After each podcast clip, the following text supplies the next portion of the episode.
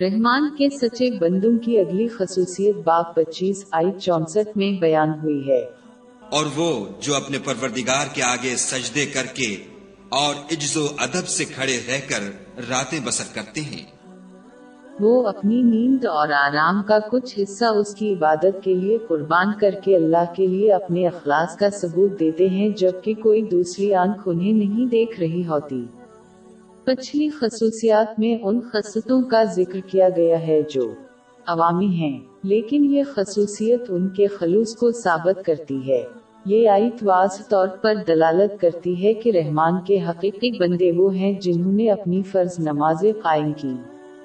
فرض نماز قائم کرنے کے بعد صرف نفلی نماز باقاعدگی سے پڑھتا ہے۔ اس کے بغیر کوئی کامیابی نہیں۔ در حقیقت حضور نبی اکرم صلی اللہ علیہ وآلہ وسلم نے نماز کو صحیح طور پر قائم کرنے والے سے جنت کا ودہ فرمایا ہے۔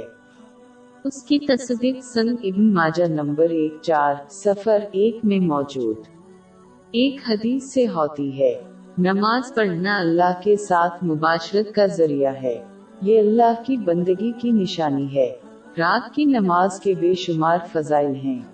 مثال کے طور پر سنگ نسائی میں موجود ایک حدیث نمبر ایک چھ ایک چار میں مشورہ دیا۔ گیا ہے کہ یہ بہترین نماز ہے۔ وہ رات ہے جب اللہ تعالیٰ اپنی لامحدود عظمت کے مطابق اس دنیا کے آسمانوں پر اترتا ہے اور لوگوں کو اپنی بخشش اور رحمت کی طرف بلاتا ہے۔ اس کی تصدیق صحیح بخاری نمبر چھ تین دو ایک میں موجود ایک حدیث سے ہوتی ہے۔ قیامت کے دن یا جنت میں حضور نبی اکرم صلی اللہ علیہ وآلہ وسلم سے بڑھ کر کسی کا درجہ نہیں ہوگا۔ اور یہ درجہ براہ راست رات کی نماز سے مربوط ہے۔ باب سترہ، آیت الناسی اور بعض حصہ شب میں بیدار ہوا کرو اور تحجد کی نماز پڑھا کرو۔ یہ شب خیزی تمہارے لیے سبب زیادت ہے۔ قریب ہے کہ خدا تم کو مقام محمود میں داخل کرے۔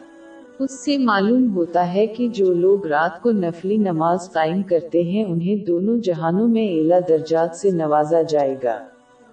حضور نبی اکرم صلی اللہ علیہ وآلہ وسلم نے نصیب فرمائی ہے کہ رات کے آخری حصے میں اللہ تعالی کے سب سے زیادہ قریب ہوتا ہے۔ اس کا تذکرہ جامع ترمزی نمبر تین، پانچ، سات، نو میں موجود ایک حدیث میں موجود ہے۔ لہذا اس وقت اللہ کو یاد کرنے سے بے شمار برکتیں حاصل ہو سکتی ہیں۔ تمام مسلمانوں کی خواہش ہوتی ہے کہ ان کی دائیں قبول ہوں اور ان کی حاجتیں پوری ہوں۔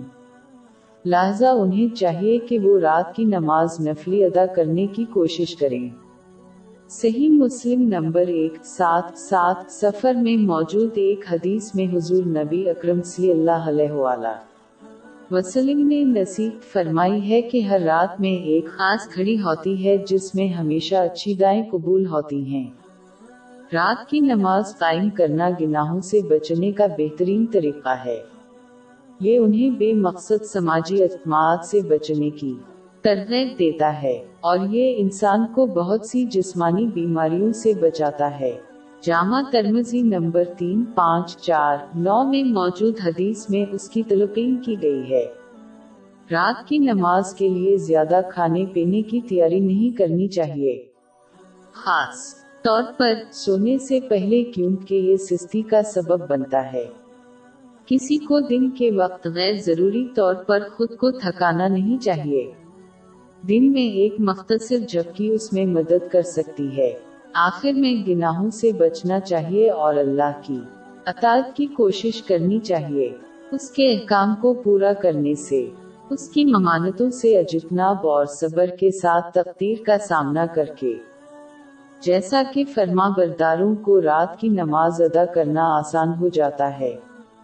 رات کی عبادت میں برکت ہے کیونکہ ہر شخص کو وہ دیا جاتا ہے جو وہ چاہتا ہے۔ جو لوگ مشکل کو دور کرنے کی خواہش رکھتے ہیں، ان کا فوری جواب دیا جاتا ہے۔ جو لوگ اللہ کا شکر ادا کرنا چاہتے ہیں، وہ شکر گزار بندے کا درجہ حاصل کر لیتے ہیں۔ جنت کی خواہش رکھنے والوں کے لیے رحمتوں اور برکتوں کے دروازے کھول دیے جاتے ہیں۔ جو لوگ جہن سے نجات کی خواہش رکھتے ہیں، انہیں تحفظ دیا جاتا ہے۔